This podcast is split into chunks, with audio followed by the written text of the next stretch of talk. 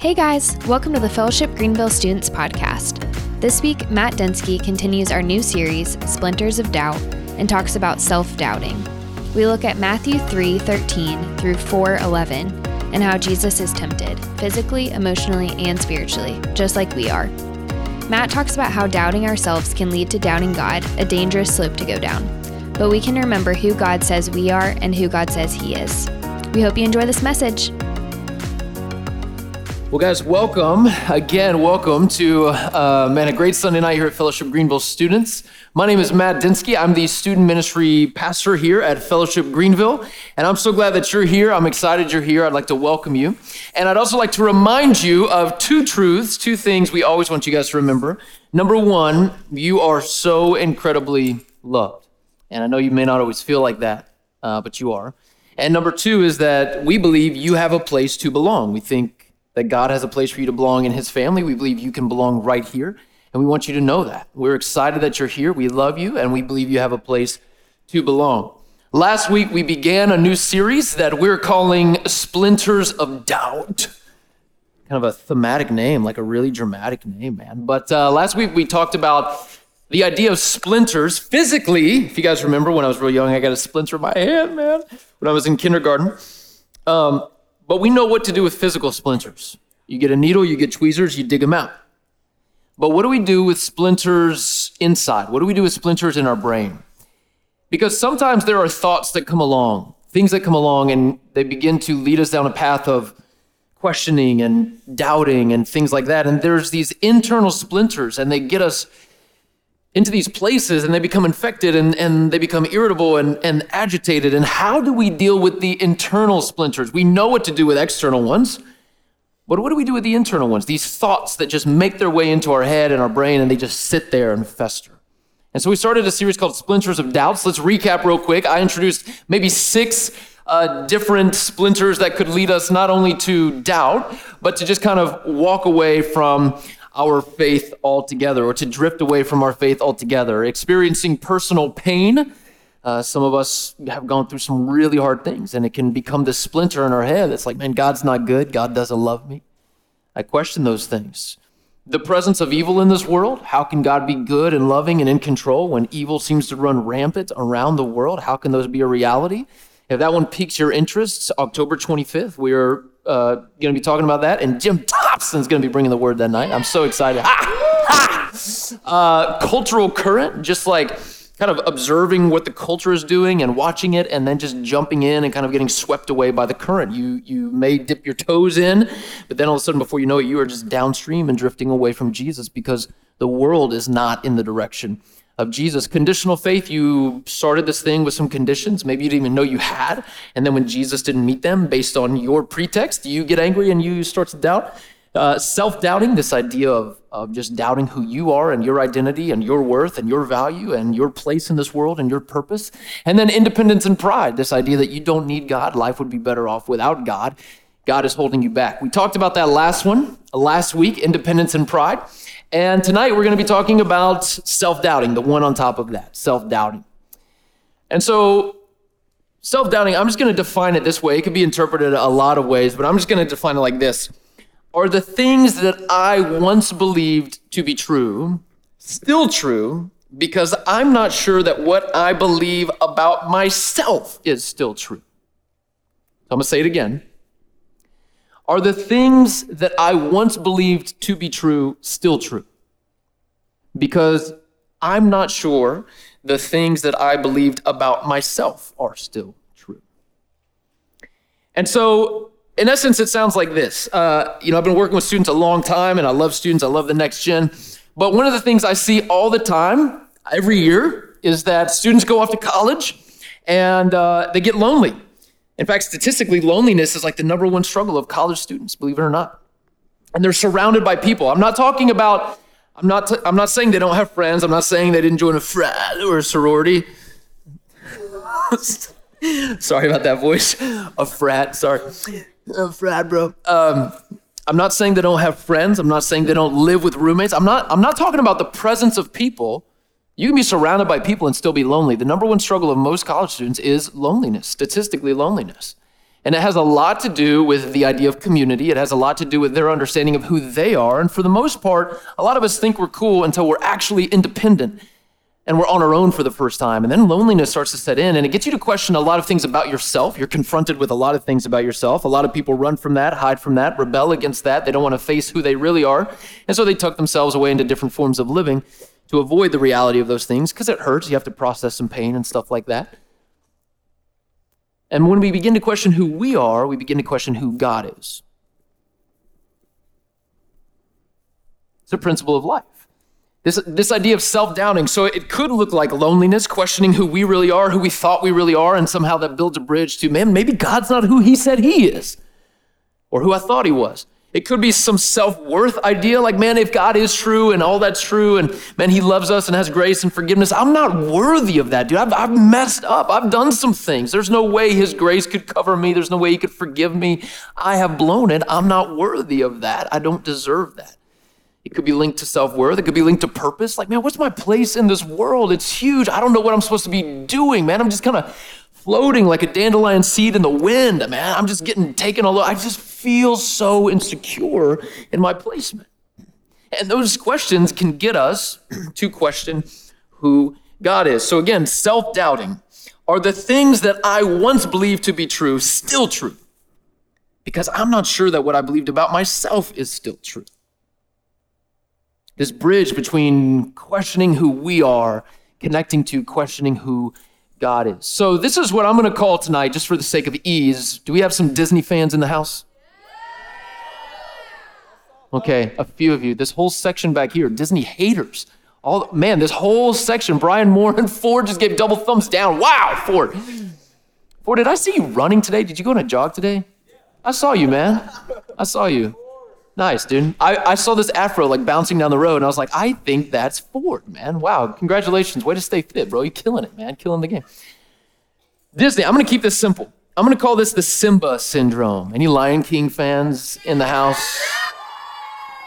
Again, this one section is very loyal, and everyone else is like, nah, fam. Like, nah. All right, so if you haven't seen Lion King, I'm going to give you a brief synopsis. And if you haven't seen the cartoon version, you should watch it. It's much better than the live action. Yeah. Old school. So there's this king of the lions named Mufasa. Thank you. Makes the hyenas shiver. Thank you, bro. Ooh. Mufasa. And he rules Pride Rock and the land surrounding Pride Rock. And he has a little son, and his name is Simba. Simba. Okay, so some of you have seen it. Got a little embarrassed on the front end, but now you're getting into it. Okay. And Mufasa goes on walks with his son, and he takes him to these places, and he shows him like what belongs to him. Everything the light touches is your kingdom, Simba. And he talks to him about his inheritance, and that one day Mufasa will be gone, and he'll be the new king, and this is the cycle of life. And pretty odd conversation to have with like a one-year-old lion, but he's having it, man. Like, one day I'll die, Simba. And Simba's like, what? But he has this conversation, and he's telling him a few things. Simba, here's who I am, Mufasa. Here's who you are, Simba, and this is what that means. This is not only who you are, but what's yours and what it means for you, and so on and so forth. Spoiler alert, Mufasa dies. Yeah. Uncle Scar, Simba's uncle, murdered Mufasa. A lot of drama in old Disney movies, man. And actually still, I guess a lot of Disney movies. Man, they love the drama. And Simba decides to run away. He's scared. He runs away, and he meets Timon and Pumbaa, and they live it up. But what Simba does is basically he runs away from his old life, and he tries to take on this new identity and new character. He tries to avoid the pain of processing. He tries to avoid the realities of what was his. He doesn't want to be king anymore. He doesn't want Pride Rock. He just lets it go, and it goes to shambles. Uncle Scar comes in and runs the town and destroys it all. And Simba runs from all of that. He tries to forget who he is. Run from your past. That's Simba's kind of mantra. But one day, some of you guys know, this crazy monkey meets Simba, Rafiki, and Simba chases him, and Rafiki's like, I can introduce you to your father. And Simba's like, no, my father's dead. And he's like, no, he's not. Follow me. And so they go on this chase together, and he leads him to this pool of tranquil water. And Rafiki's like, he's in the water. And Simba like looks over, and Rafiki's like, see, he lives in you. And Simba's like, no, that's just me, man. And then all of a sudden, the storm front rolls in, and this thundercloud turns into Mufasa, and Mufasa speaks from the clouds, pretty trippy. And Simba's like, Dad! And Mufasa's like, Simba. But he says this phrase, as the cloud starts to roll back and exit, he goes, remember who you are, Simba. This idea of you have forgotten who you are. And the key to healing is remembering who you are. But the Simba syndrome is to run from who we are, to escape the pain, to escape the processing, to avoid all of that emotional baggage, and to try to pick up some other life somewhere else. And Simba, as he was running, he began to question a few things. He stopped believing in himself. He started to doubt who he was and what belonged to him. He didn't feel fit to be king. He didn't feel like he could even save the Pride Lands if he were to go back. And he started to doubt who his dad was. He had a brokenness in his heart. It was leading him to bitterness, and he started to question even Mufasa. And the key to healing is to remember, Simba, who you are. Thunder. That was thunder. It's the Simba syndrome. Something has happened in our lives, and we begin doubting, man, do I still believe the same things? Because I'm not even sure I believe the things about myself anymore. And maybe you, like Simba, start running, avoiding, hiding, escaping, instead of confronting and dealing with the pain. And the reality is, you can actually live this way for quite a long time. You can run for a while. You can live in the reality of running. You can escape the reality. But you're always running, and you always live in fear. You forget who you were, you start to question who you are, and you start to question who God is. Self-doubting can be this splinter in our mind that begins to fester. Do I still believe the things that I once thought were true are still true about God, about life? Because I don't even know if I still believe things about myself are still true. Self-doubting can get us to question not only ourselves and the world, but God. And I think the enemy, I think Satan, our great tempter, knows this. I think he knows if he can get us to question who we are, then ultimately he can get us to question who God is, because the scriptures say that you and I were created in the image of God. Genesis 1:26-27 says, you are created, man and woman are created in the image of God. And if you start to forget that image and that imprint, if you start to question your identity, inevitably it leads you to question God's. And I think Satan knows this. We've got some identity crisis happening. And so I want to look at a story tonight. We're going to start in Matthew chapter 3. We're going to trickle into Matthew chapter 4. But this is actually a story about Jesus. And it may surprise you to learn that I think Jesus was tempted to question who he was. Now, we believe that Jesus is God in the flesh. We believe that God at a point in history put on skin and bones and manifested from spirit into flesh and lived among us for 33 years. His name was Jesus. He pointed us back to the Father. He healed the broken way. He built a bridge so that we could be back with God. Yeah, Jenny Ann. Oh, I love the yes. Yeah. But it may surprise you to learn that even Jesus, God in the flesh, who as a 12-year-old kid knew who he was, that he was God's son, that he is God. As a 12-year-old kid later, I think, was tempted to start questioning, am I really that? Like, really, though? So, let's start. Matthew chapter 3, we're going to be looking in verse 13. Jesus has a cousin. His name is John the Baptist, and John the Baptist baptizes people, and his name is John. Thank you, guys. Thank you. I love things in the Bible that just say what they are. Oh, your name's John and you baptize people? Let's just call him John the Baptist, man. Like, that's great. Jesus Christ, some of you may not know this. Christ is not his last name. Christ means Messiah. It's the same title. It's like Jesus the Messiah. Some of you guys just got shook right now. You're like, oh, Christ isn't on his mailbox? That's crazy. John the Baptist is Jesus' cousin. He's baptizing people out in the wilderness. John's a wild man, dude, like wearing camel hair, eating honey, eating bugs. He's wild. And Jesus comes to him one day to be baptized. Verse 13, then Jesus came from Galilee to the Jordan River to John to be baptized by him.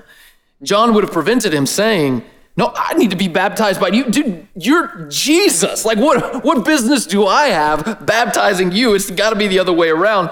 And you come to me? Jesus answered him, let it be so now, for thus it is fitting for us to fulfill all righteousness. So Jesus desires to be baptized. He didn't need to be in terms of his morality, like he's never sinned, he's never believed in himself, and then followed that up with a baptism. He desires to be baptized so that he can relate to us. This is what the Old Testament would have asked for. He's doing this to show his humanity, to relate to us, to fulfill all righteousness. And John consented. He's like, all right, man. And when Jesus was baptized, he goes into the river, into the Jordan, and he comes up, and immediately he went up from the water, and behold, the heavens were opened up to him. This is like Mufasa to Simba here. The heavens were opened up, clouds rolling over, and this voice speaks from the heavens. Disney stole this idea. Come on, Walt. The heavens opened up to him, and he saw the Spirit of God descending like a dove. This bird just flies down, and it rests on him. Lands right here. Holy Spirit. And then this voice from heaven said, "This is my beloved Son, with whom I'm well pleased." Jesus comes out of the water, and this bird comes down and just descends on him. It's the Spirit of God manifesting the image of peace, the dove, going all the way back to the flood with Noah and the ark, the dove being the symbol of peace between God and man. The Spirit comes and rests on Jesus, and this voice, this Mufasa-style voice from heaven and these clouds billowing over, "This is my Son, in whom I'm well pleased." So in this scene, you have God the Father, Son, and Spirit all manifest. Very rare scene in the Bible. This is like a staple. This is this landmark in the life of Jesus. All of the Trinity is present in this area. Spectators would have been, "What's happening? Who's talking?" When it would have been wild, radical, amazing. "This is my Son, my beloved Son, with whom I am well pleased." Now, immediately from there, Jesus was led by the Spirit, by this dove, into the wilderness, into this land of exile where nothing was around and no one was around. And Jesus was about to engage in a precursor to his earthly ministry. Before Jesus began his public ministry around the age of 30, he spent a month and a half or so fasting in the wilderness, kind of like his last trial to prepare him for his earthly ministry. He spent 40 days in this desolate place fasting, 40 days in this desolate place praying and seeking God, and 40 days in this desolate place being tempted by Satan. Jesus was led by the Spirit into the wilderness to be tempted by the devil. This is like this last trial of Jesus in his humanity to stand up to Lucifer himself. Before he can begin his earthly public ministry, this is it, to prepare him. 40 days of fasting alone, to be tempted by the devil. Now, I just want to pause here and say,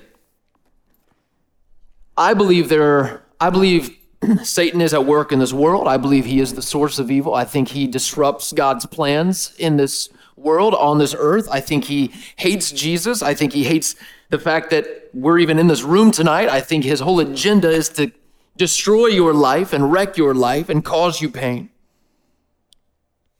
Peter, the follower of Jesus, would later write that Satan roams this earth like a roaring lion looking for someone to devour. He's just on the prey. He is on the hunt for his prey, to devour you.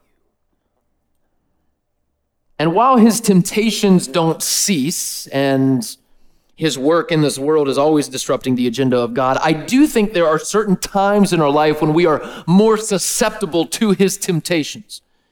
You know, like sometimes we can give up a pretty good fight and we can resist, and through the power of the Spirit, we can have victory over sin, and it's beautiful. Like, God, yes, Jesus in me. Ha, Satan, pow.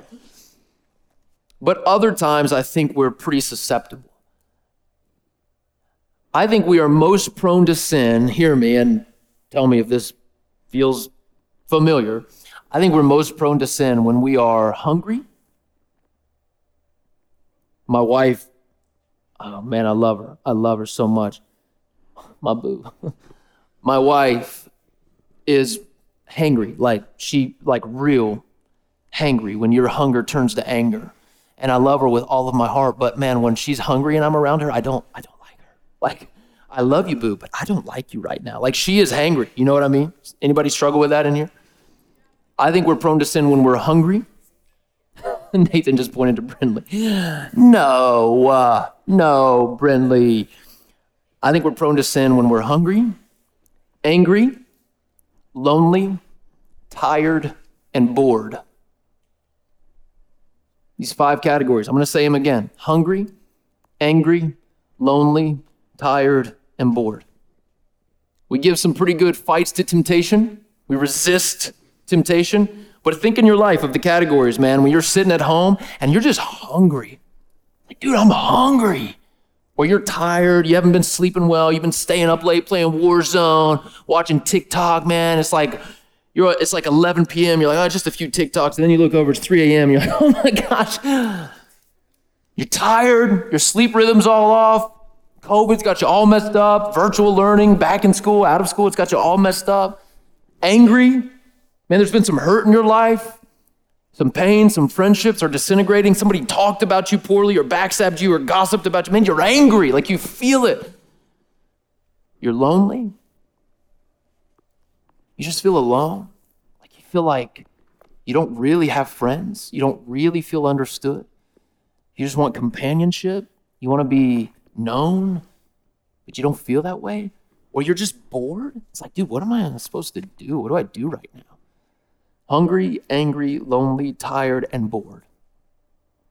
You guys know yourselves. You know the past times that you've sinned. Was it in one of these 5 categories?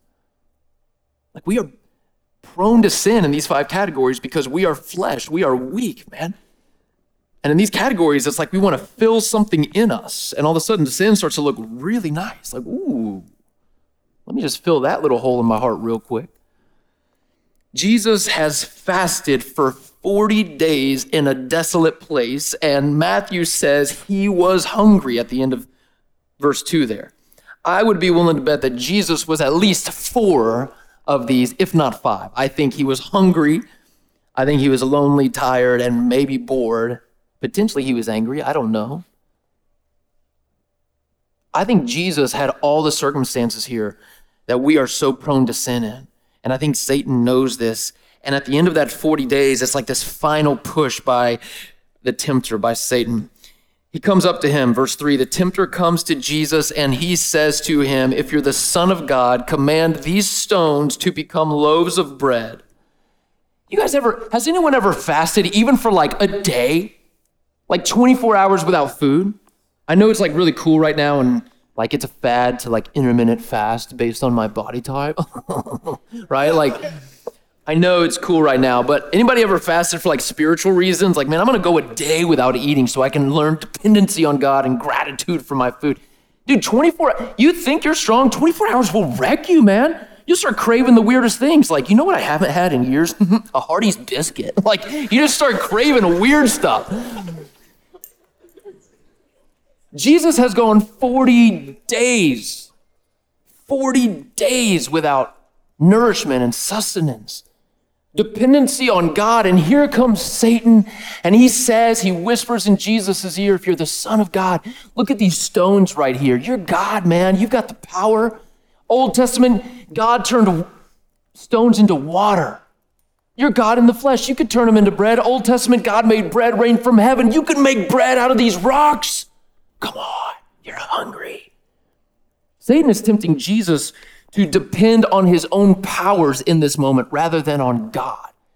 See, Jesus does have the power to do this, but it's not time to do it yet. In this time of fasting, it's this trial of dependency on God, and Jesus knows this. Jesus responds, man shall not live by bread alone, but on every word that comes from the mouth of God. In other words, dude, I don't need these rocks. I got God's word. That's my bread.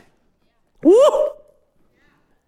See, the first temptation of Satan was this. He tempts Jesus physically at a very vulnerable moment. He tempts Jesus physically. In other words, you're hungry. Why don't you just do what feels good in this moment? Man, how good would that bread be? Some nice sourdough. Some kind of flaky baguette with just the right crunch. Steam rolling off the bun. How did you even cook it? You're God. I don't know. Jesus is hungry. Satan comes along with a physical temptation. Do what feels good. Can you relate? Man, I'm lonely right now. Why don't you do what feels good? Why don't you fill that hole real quick in your heart? I just want companionship. Why don't you just take the immediate shortcut? Why don't you just do what feels good in the moment? Come on, it'll fill you up. Dude, I'm angry right now. Why don't you just do what feels good and tell that person off? Oh, it'll feel so good. They deserve it.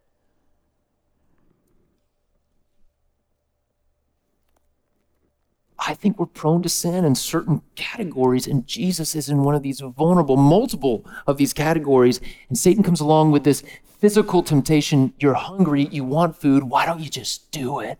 It'll feel so good. Jesus says, bread is not my food. God's word is my food. God's word is my food. Satan knows he can't get him physically, so he takes him to this next temptation. Verse 5, then the devil took him to the holy city, Jerusalem, and he set him on the pinnacle of the temple, the epicenter of spirituality in the world for Judaism, for relationship with God. He takes him and sits him on top of the temple, and he says to him, if you are the Son of God, throw yourself down, for it is written, he will command his angels concerning you. And then also on their hands, they will bear you up lest you strike your foot on a stone. These were prophecies made about Jesus in the Old Testament. In other words, Satan is saying, they won't let you get hurt. I took you to the highest place. And if you throw yourself down right now, you know the angels will swoop down out of heaven and save you before you hit the ground. What a show that would be. The first temptation was physical. Turn these stones into bread. The second temptation is emotional. Satan says, man, if you're really God's son, throw yourself off this high place because you know the angels will protect you. You know they'll swoop down. The second temptation is emotional. He's getting Jesus to question God's love, God's protection. It's like, you know it to be true, Jesus, but are you willing to put it to the test? Like we think things, we believe things, we know things about God, but when all of a sudden we're confronted with like, man, would I really take the leap of faith and do it? We're like, man, would God really do that? Would he really protect me right now? Like, I know angels would come and save me because I'm Jesus, I'm God in the flesh. The scriptures speak about it. But would they? Satan takes Jesus to a place where he can question God's love. Would God really take care of you like that? Would God really save you? Come on, you know they will. Jesus responds, again, it is written, shall not put the Lord God to the test. Third temptation, Satan takes Jesus to a very high mountain, and he shows him all of the kingdoms of the world and their glory. And he says to him, all these I will give you if you just fall down and worship me. Now, this is interesting because Jesus created the world, created everything in it, created the very tree that Zacchaeus climbed up. Like, I'm not impressed by you climbing, dude. I put the tree there. Like, Jesus has made all this. And furthermore, all of the kingdoms in this earth already belong to Jesus. Like, he's the ruler supreme. He's the King of Kings, the Lord of Lords. Like, he is it. of the cosmos and galaxy upon galaxy. It already belongs to him. However, Jesus's path temporarily was to the cross. The book of Philippians says that because Jesus lowered himself and emptied himself, that God elevated him and gave him the name above all names, so that every knee shall bow and every tongue confess that he is Lord. Jesus first has to go to the cross before he can go back to the throne. And Satan knows this. See, what Satan is doing here is a shortcut. It's not that they didn't already belong to Jesus. It's that Satan is saying, hey, you can have them back without the cross. You don't have to go through the pain of the cross. You don't have to go through the ridicule and humiliation. I will give you the world right now if you just worship me. It's the shortcut of the cross. You don't have to go through that. The first temptation is physical. Turn these rocks into bread. And the second temptation is emotional. Would God really protect you? He would. Come on, he would. Go ahead and prove it, though. The third temptation is spiritual. You don't need God. I can give you the kingdoms of the world. I can give you glory and power. All you have to do is bow down right here and worship me. You don't need the Father. I'll give it to you. Man. Jesus responds. He snaps back. He says, "Be gone, Satan, for it's written, you shall worship the Lord your God, and him only shall you serve." All three temptations, Satan was manipulating or tweaking what was already true, the word of God or the reality of who Jesus is. Satan is masterful in his temptations because he presents it in such a way that it seems true because he's derived it out of truth. He just twists it and distorts it. But Jesus responds back with the word of God all three times. And on that, the devil left him, and behold, angels came and were ministering to him. Jesus was tempted physically, emotionally, and spiritually, and resisted all. But I think, you know, I've heard this passage taught so many times, and I always hear the three temptations of Jesus, the three temptations. I think there's a fourth temptation. It's not physical, it's not emotional, it's not spiritual. I think it's internal. I think it's a matter of identity. Because again, going back to our whole idea for the night, self-doubting, if we begin to question things we once believed about ourselves, eventually we can start to question things we once believed about God. Look at the first two temptations. This is the phrase that Satan couches those temptations in. Are you ready? Chapter 4, verse 3, and chapter 4, verse 6. He says, "If you are the Son of God." If you are the Son of God, if you really are the Son of God, in other words, prove it. Come on. Turn these stones into bread. Prove it. Now, this may seem like a silly temptation. Like, come on, dude, would Jesus honestly doubt that? Man, I have to believe, as cunning and as crafty as Satan is, and I'm not trying to give him too much credit, but I don't want to pretend like he's not. I have to believe if this is the package, it was a smart move. Like Jesus was susceptible to this temptation.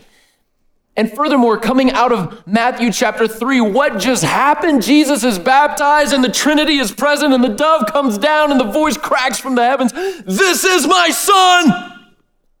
And then right after that, Jesus goes and fasts for 40 days, and the first temptation he hears is, if that was really true, then prove it. If you're really the Son of God, show me. If you're really the Son of God, turn these rocks into bread. If you're really the Son of God, throw yourself off a high place. The angels will protect you. Come on, prove it. And I just wonder if Jesus spent some nights in the wilderness, hungry and tired and lonely and bored and maybe angry and susceptible to his humanity, feeling weak and beginning to question maybe, man, am I really God's, like, is that true? And some of us can go a few days without food and we start to question reality a little bit. You know what I mean? Like Jesus is fasting for a month and a half. on his own, away from people, excluded from community and fellowship and interaction. He's on his own. His only company is Satan tempting him. And he plants this thought in his head. If you're really the Son of God, why would he tempt him this way? He tempts him with self-doubt. Because if we start doubting who we are, we might start doubting who God is. I think the tempter gets us to question who God says we are. I think the tempter gets us to question who God says we are. Remember, you're made in the image of God. His DNA, his imprint is on you. I think the tempter wants you to forget about that. He gets us to question who God says we are so that he can get us to question who God says he is. See, if we start to question who God says we are, like, man, am I really beloved? Have I really been lavished with grace? Have I really been forgiven? Is God's mercies really inexhaustible for me? Is his grace undepletable for me? Am I really his child? Have I really been adopted in? Am I really a co-heir with Jesus? Is Jesus really my brother and God is really my Father? Is all this true? Have I really been filled with the Spirit and given blessing upon blessing? And if we start to question those things about ourselves, then we start to trickle that thought up, man, is God really who he is? Like, is he really good and loving and in control? Man, I just don't know about all this.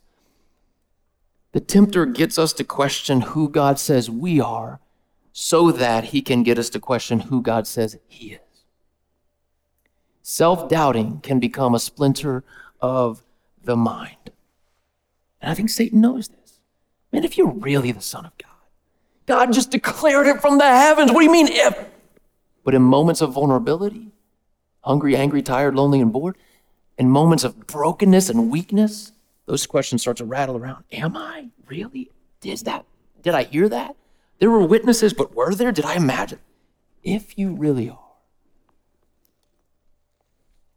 I want to play this movie clip from a movie called Blood Diamond. It's a little old, 2006. Maybe you guys haven't seen it, but basically the premise of the movie is there's this band of renegades in Africa, and they swarm these villages. It's still happening today. It's heartbreaking and sad, but they swarm these villages and they kidnap children, and they brainwash these children, and they throw rifles into their hands and they make them do unbelievable things. Evil things, as an initiation. This is how we brainwash you. We not only expose you to evil, we make you commit the evil. And these young, impressionable kids just hear this message, like, you're bad, you're broken, do this. And they become kind of mindless child soldiers, still happening today. But in this movie, this one kid is kidnapped, and his father goes on a hunt for him. He tries to find him all throughout the movie. And by the time he finds them, the kid's already been indoctrinated and kind of had this poison dripped into his brain about who he is. And there's this really intense scene between the father and his son. And I want to play this clip here. So if we turn our attention to the screens. It's powerful. He didn't even know how to receive a hug. Like he's so far gone from who he once was. And his father steps forward, and did you notice what he starts saying? He started reminding him of his old life. Like, Dia, you're from this tribe. You love soccer. Your mom waits for you. The new baby waits for you. The cows wait for you. The wild dog who wants no one but you. He starts reminding him of his old life. And then he starts reminding him of his identity. I know they made you do bad things. And they told you you were a bad boy. But you're my son, and I'm your father. I want you to come home again. He steps forward and embraces him. This picture from this movie of a father and his son is so gospel-saturated. It's like God is speaking to us, and we've forgotten who we are, and we've forgotten who he is, and we've moved so far away from him, and we're starting to question all sorts of things, and the splinter of doubt, self-doubting, doubting ourselves and doubting God, and we've kind of been brainwashed into thinking all these toxic things. And God is standing there saying, hey, you're my son. You're my daughter. I love you. Come home to me and be mine again. Has forgetting who you are begun to lead you far away from who God is? The tempter gets us to question who God says we are, so that eventually we start to question who God says he is. Jesus experienced this same temptation in the wilderness. Man, if you're really the Son of God, you think you heard that from the heavens? You think that was spoken over? No, man, prove it. Do something and show your power. Show that you're the Son. God stands and says, I wait for you. I know the world's told you you're bad, that you've done bad things, but you're my son, and you're my daughter, and I still love you. Let us remember who we are, who God says we are, and who God says he is. And if you're far from God, if you've been wondering, come home. Let's pray. Jesus, we love you. Thank you for your word. You experienced every temptation that we have. You sympathize with us in our weaknesses. You know what we go through. You know what we think. You know what we're afraid of. And you know deep down in our hearts, a lot of us question this whole thing. We feel so insecure about who we are. We lack so much confidence in you. We wonder if it's all even real. We look in the mirror and some of us are disgusted and some of us are fearful. Some of us just feel so empty and hollow. Jesus, remind us who we are, your brothers and sisters filling this room tonight. And remind us who you are, King, seated on the throne. The whole world belongs to you, and you went to the cross to do it. We love you, Jesus. We pray that you would heal this splinter in our minds.